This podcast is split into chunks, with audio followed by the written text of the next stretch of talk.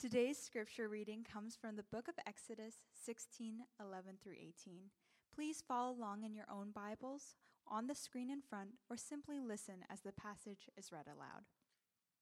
Then the Lord said to Moses, I have heard the Israelites' complaints. Now tell them, In the evening you will have meat to eat, and in the morning you will have bread you want.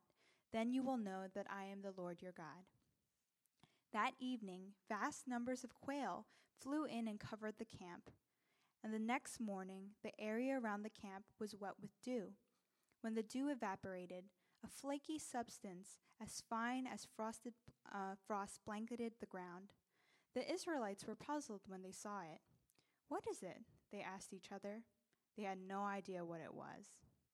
And Moses told them, It is the food the Lord has given you to eat. There, these are the Lord's instructions. Each household should gather as much as it needs. Pick up two quarts for each person in your tent. So the people of Israel did as they were told. Some gathered a lot, some only a little. But when they measured it out, everyone had just enough. Those who gathered a lot had nothing left over, and those who gathered only a little had enough. Each family had just what it needed. This is the word of the Lord. Please be seated.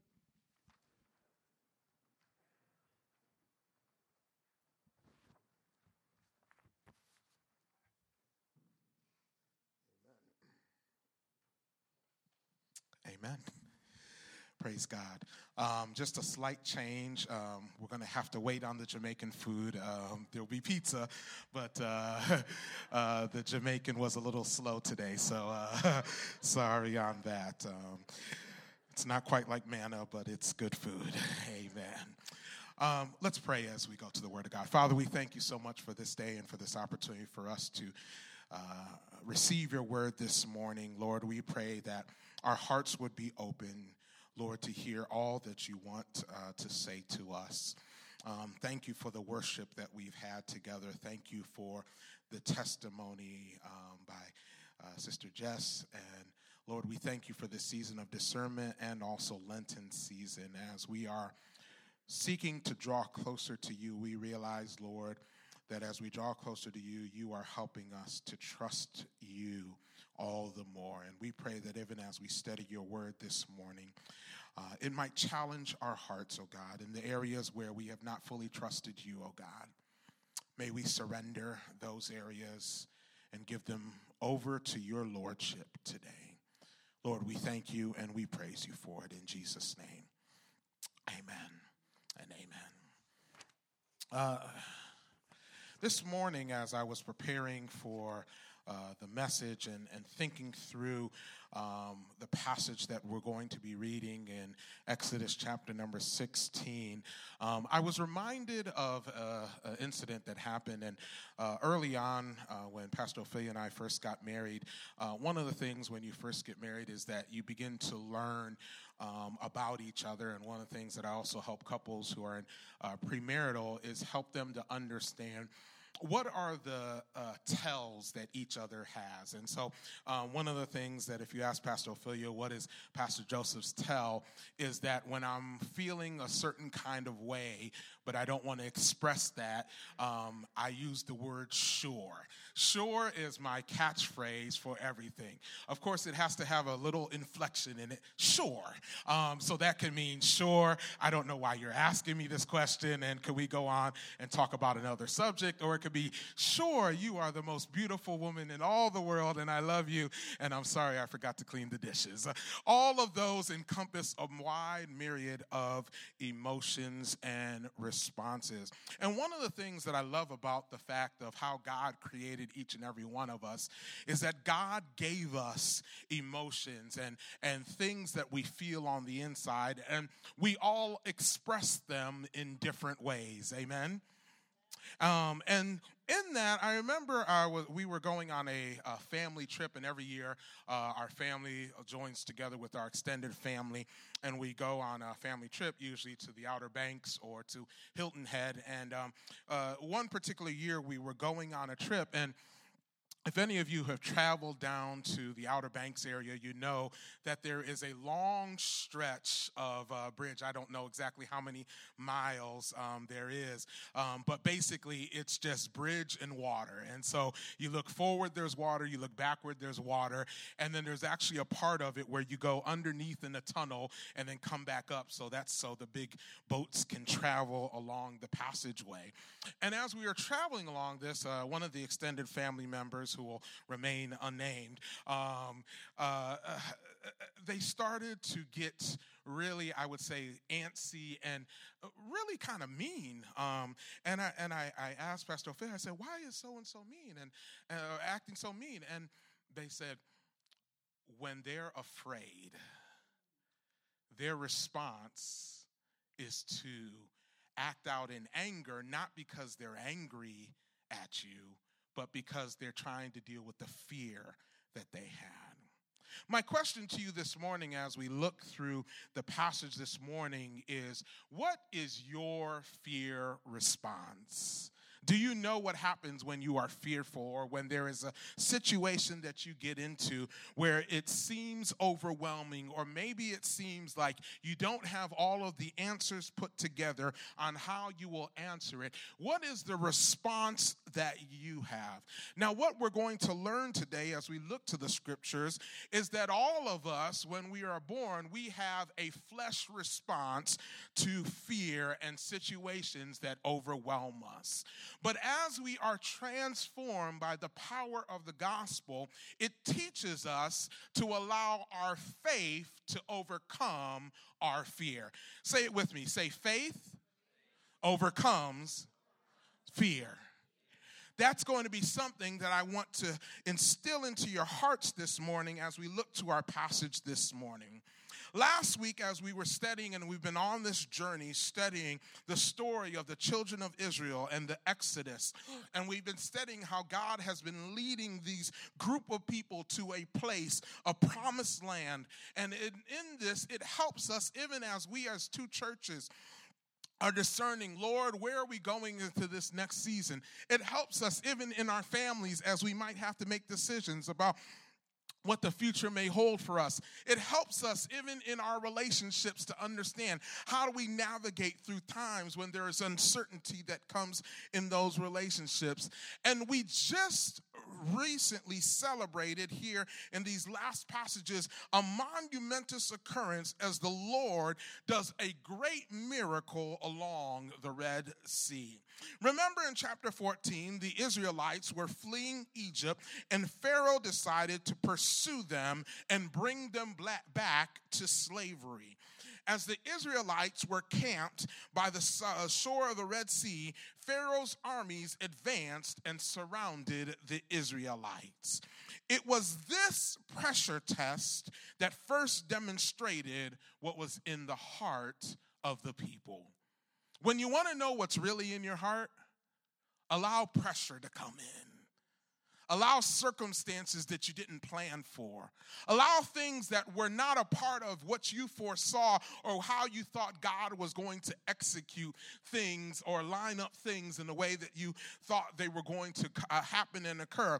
And that will show you what's truly in your heart. If you have your Bibles with me in Exodus chapter 14 and verse number 10, look what happens when the Israelites experienced a pressure test.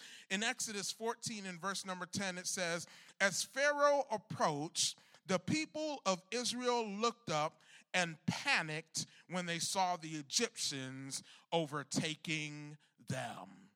Now, Pastor Josh preached about this and helped remind us that in the midst of the situation, they were in seemingly an impossible situation. And when they looked up with their natural eyes, what they saw in front of them were only obstacles. Those obstacles were the Pharaoh's army, his best charioteers, and all of them there. And look what happens when they come to this circumstance they cried out to the Lord and they said to Moses, Why did you bring us out here to die in the wilderness? Weren't there enough graves for us in Egypt? What have you done to us? Why did you make us leave Egypt? Didn't we tell you this would happen while we were still in Egypt? We said, Leave us alone. Let us be slaves to the Egyptians. It's better to be a slave in Egypt than a corpse in the wilderness. Lest we look at this and say, I can't believe these children of Israel. I don't know if there's a few people here today who can admit we've had a few moments when the opposition happens or things come in front of us that we did not plan or when there are challenges that come in front of us that we kind of get in our feelings for a moment. Anybody had those experiences? Come on come on. Eh, anybody had those feelings those times when those experiences have gone on? These are a part of our lives and so as we look at it we recognize eh, the challenge that they were facing but then we were reminded that the words that the lord gave to moses Moses told the people, Don't be afraid. Just stand still and watch the Lord rescue you today. The Egyptians you see today will never be seen again. The Lord Himself will fight for you. Just stay calm. That was a word, a reminder to us that even when we're in the deepest, the hardest situations that we might be facing, we can be reminded of what the Lord said uh, through Moses to the children of Israel to trust that He's fighting for you. And if you stay calm, if you be patient, that the Lord will do His work. And the Lord did exactly that, and they sang about it and made songs about how great the Lord was. When you read in chapter 15, it talks about the song of deliverance that was sang, and they said, I will sing to the Lord, for he has triumphed gloriously. He has hurled both horse and rider into the sea. The Lord is my strength and my song. He has given me victory.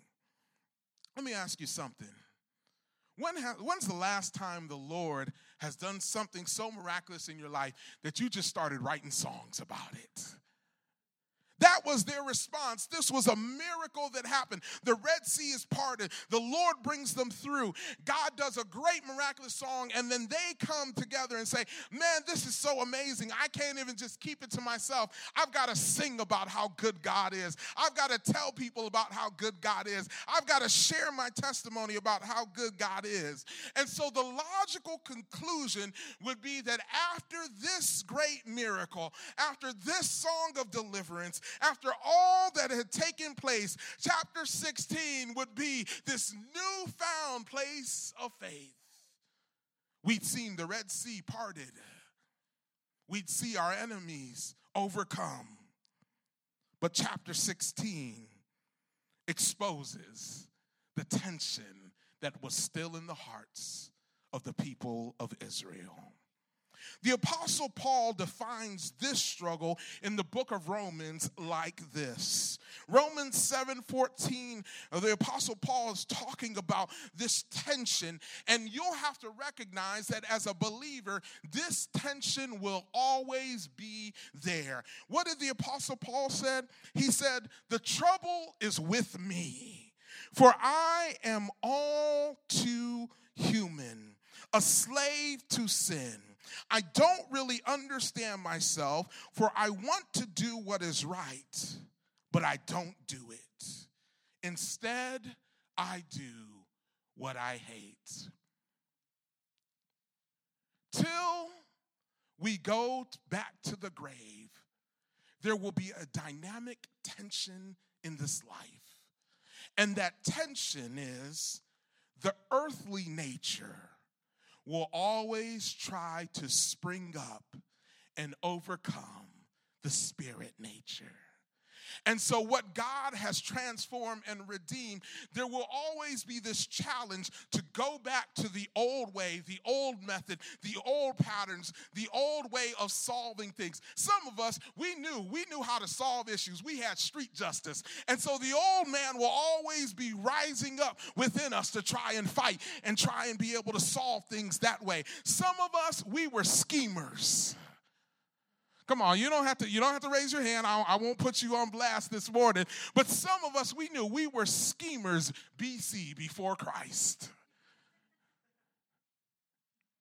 And what's happening is that even though God has made us new, that old man still tries to creep up. And if we're honest with ourselves, all of us, we have an old man that is always trying to creep up. And faith is what overcomes fear. So, what happens? You see, anytime that we go through a period of change, it will always expose what is truly in our hearts. And that challenge is that what we what we don't like to always acknowledge is that while we're going through that change and things come out that are there, that God already knows what's in our heart. And the actuality of it is this God allows testing so that He can expose what is in our hearts, so that we can learn to recognize our dependence on Him. Some of us, we thought that, you know, well, if I say I need God, that's a place of lack of maturity. That's a place of, you know, well, why would I have to admit that? But in reality, God helps us to expose what is in our hearts, not to expose us, but to help us to rely on His all sufficient grace. And so, what we see here is that at the end of chapter 15, what happens? At the end of chapter 15, the Israelites murmured and complained. What was in their heart? They were frustrated. They were scared. They weren't sure about what was going to happen. They were moving into uncharted territory. And as they were doing that, they had been traveling for three days without water. And when they finally got to a place called Mara, the water was too bitter for them. Now, the Lord answers their cry by instructing Moses to take a piece of wood, throw it into the water, and then the bitter water was good to drink. But God knew that there was still a lack of trust. Say trust there was still a lack of trust in their heart. As chapter 16 begins, again, we're thinking that after this great big miracle at the Red Sea, after God does these miraculous things, that they would have faith to be able to say, God, you can do anything. But you see, their natural needs got in the way. The first was they're, they're, they're, they're uh, thirsty. They were going three days without water. And then as chapter 16 begins, we read a disturbing encounter, encounter. Look there in chapter 16, verse number 2. It says, There too, the whole community of Israel complained about Moses and Aaron. Look what they say there. If only if only, if only the Lord had killed us back in Egypt, they moaned. There we sat around pots filled with meat and ate all the bread we wanted. But now you brought us into this wilderness to starve us all to death. They had a pattern. God places a natural obstacle, the flesh rised up, they murmured and complained. They saw the hand of God. Now, the interesting part here was that murmuring and complaining was not the answer that God was looking for. God was teaching them to trust and to rely on Him. And so instead of murmuring and complaining, He wanted them to bring their petitions and needs before the Lord and ask what they will, and He would gladly provide as their Heavenly Father. Our youngest son is three and starting to grow out of some of uh, the baby or childish antics, but still has some of those patterns going on. One of the things that frustrates me when uh, uh, our youngest son wants something um, is that instead of actually asking me for it, when he doesn't get something he wants, he just begins instantly crying and doing it loudly. If you ever been around a young child and they just want something, but they won't say, What, what, what do you want? Ah, I don't know. I'm like, Well, I can't give you every anything if you don't know what you want. And some of you probably saw this antics last week as he had one crying spell during the corporate prayer time. But in this, sometimes out of grace, I give him what he wants because I know what he wants. But out of it, I want him to grow to a place and a posture where if there is something that he wants or needs, he can feel that he can come to me as his father and ask me. And because I, as his father, want to give him what is best for him, I gladly will consider and meet that need if possible. And God wants us to know that in the midst of our challenges and the situations that we might be facing, God doesn't expect that there won't be challenges from the human side or the flesh side of us, but He wants us to turn that from a murmuring and complaining to a place where we can say, Lord, this is the challenge that is before me. Now, O oh Lord, how can we answer this situation? So the cycle had continued with the Israelites. Now, I understand in this passage what the Israelites were dealing with. Uh, I understand how they were feeling naturally. Uh, they were, in uh, vernacular, we would say they were hangry. Um, and for those of you who don't know what hangry is, hangry is a mix of hungry and tired. Um, and, and, and angry, sorry.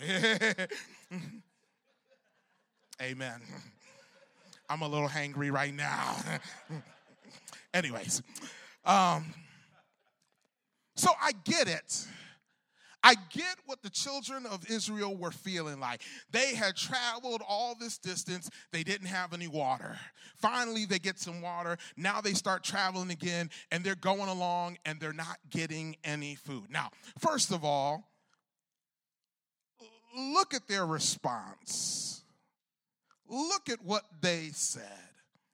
The Lord should have killed us back in Egypt, they moaned. There we sat around pots filled with meat and ate all the bread we wanted.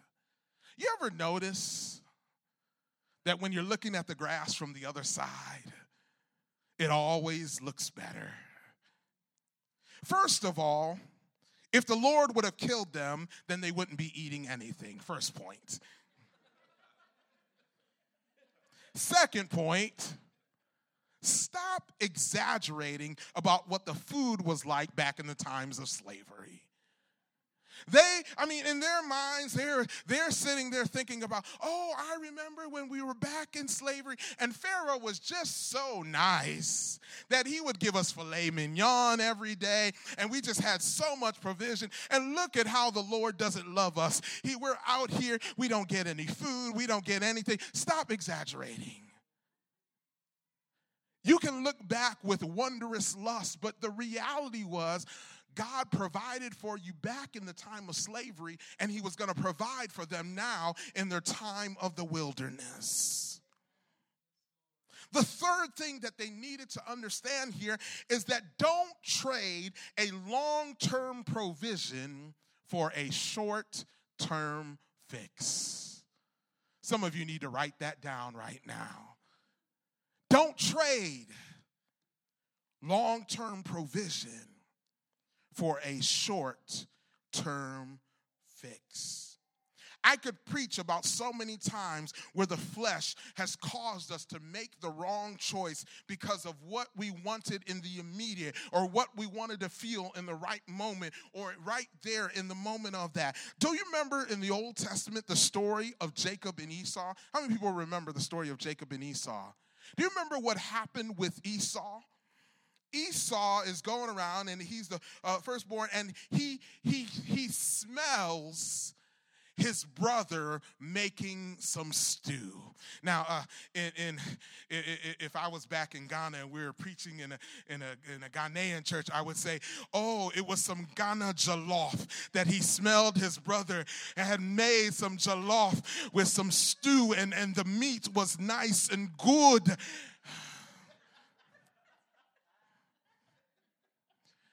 But you can understand that Esau, in the moment, he sold his birthrights because he was hungry for a moment. The challenge is the enemy will always get us to make an unfair trade. And if you are not cognizant of it, and especially when you are in seasons of change or wilderness, you will sell off long term what God has for you for the short term fix of comfort and satisfaction. So, what happens? The Israelites they were willing to trade the promise of a land flowing with milk and honey for some meager scraps that they had in bondage. Let me tell you today don't make the same mistake they made.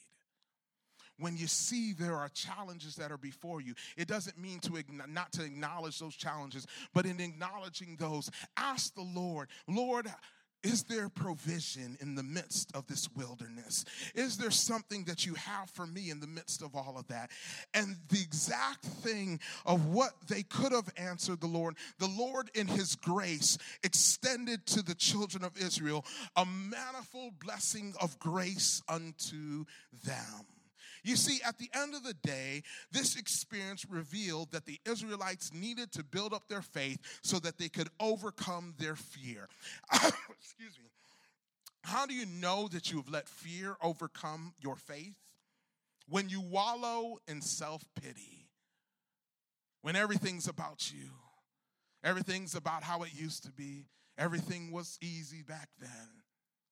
Here's the thing there's probably not one of us in here who have prayed to God for something miraculous to happen. Is that, is that an accurate assessment? We pray to God, Lord, we need something, we need some type of miracle in our life. But the challenge is that in order for you to get from here to where the place of the miracle or the provision is, there's always a wilderness in between. The challenge is if in the wilderness you give up, you never get to the place of provision. What happens as the children of Israel ask the Lord? Well, they murmured and complained, but the Lord, out of his grace, poured out grace to them. Look there in verse number four, chapter number 16. Then the Lord said to Moses, Look, I'm going to rain down food from heaven for you. Each day the people can go out and pick up as much food as they need for that day.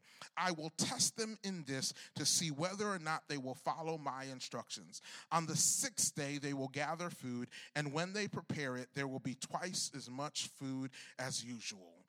God made divine provision for them but he made a stipulation on his provision. The stipulations were this number one, each household was to gather as much food as needed, but only enough for the day. The second stipulation that he made was that on the sixth day, they were to gather twice as much provision, even uh, enough to last them for that day and the Sabbath day of rest. Two provisions, two stipulations.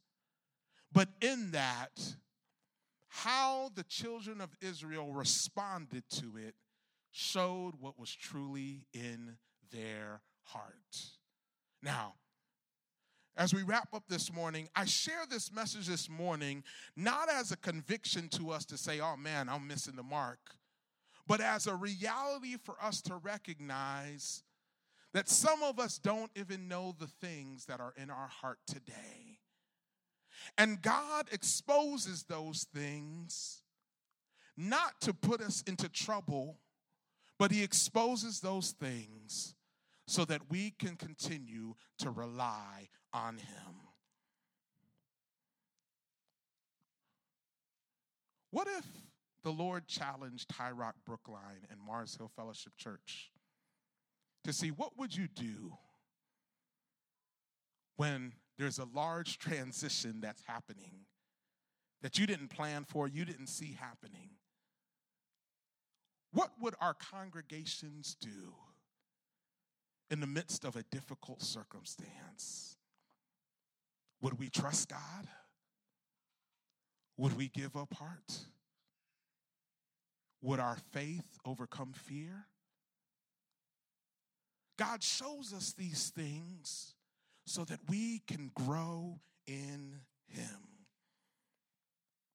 And this beautiful provision of manna was one of the one of the most amazing miracles that happened within the scriptures. I mean, as a kid, I thought it was literal um, hearing these stories. So, you know, as a kid, I thought like, you know, I would walk outside one day and then there would just be like food like stand, coming down and I'd be able to like just go outside and eat food and, and it would just be like a daily provision. And uh, uh, that's not how God, uh, God blessed us with supermarkets and Amazon Prime and all those good, wonderful opportunities to get food. But this was an experience that teaches us even today of God's provision. The first thing is that God wanted the people of Israel to know that He was their ultimate provider. The one who from heaven gave them not necessarily what they expected, but what they really needed. God sustained them with provision, and it was divine provision. The second thing that God uh, taught us from this, uh, that they learned from this manna of manna provision, was that God reminded the people that self reliance will always be futile in God's sight.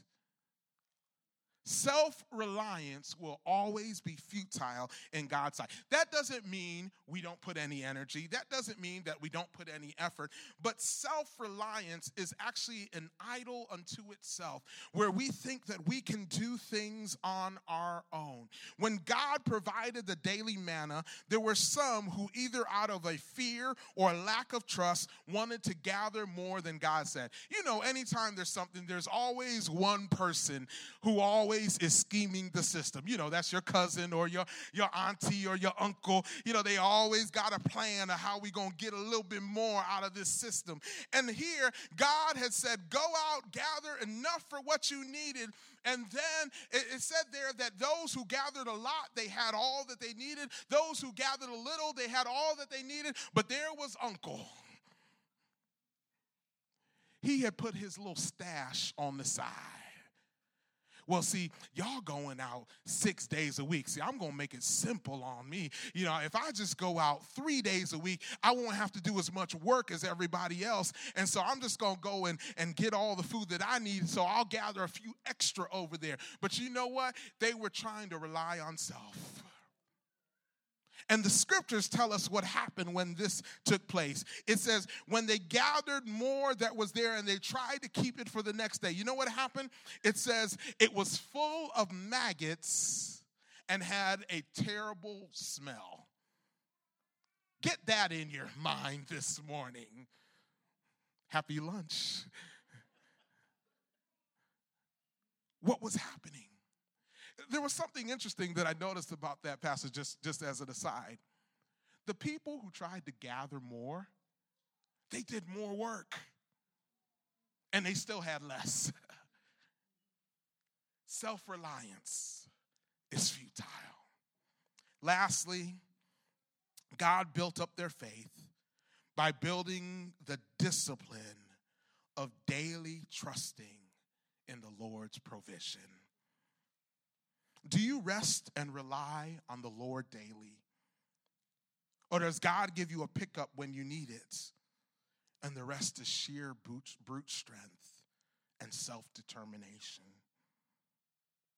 Ultimately, the provision of manna was so miraculous that in their uh, uh, uh, that in their last uh, that in their it lasted their entire time in the wilderness and it was so amazing that the lord said take this preserve it and teach future generations. This is what the lord did for us while we were in the wilderness.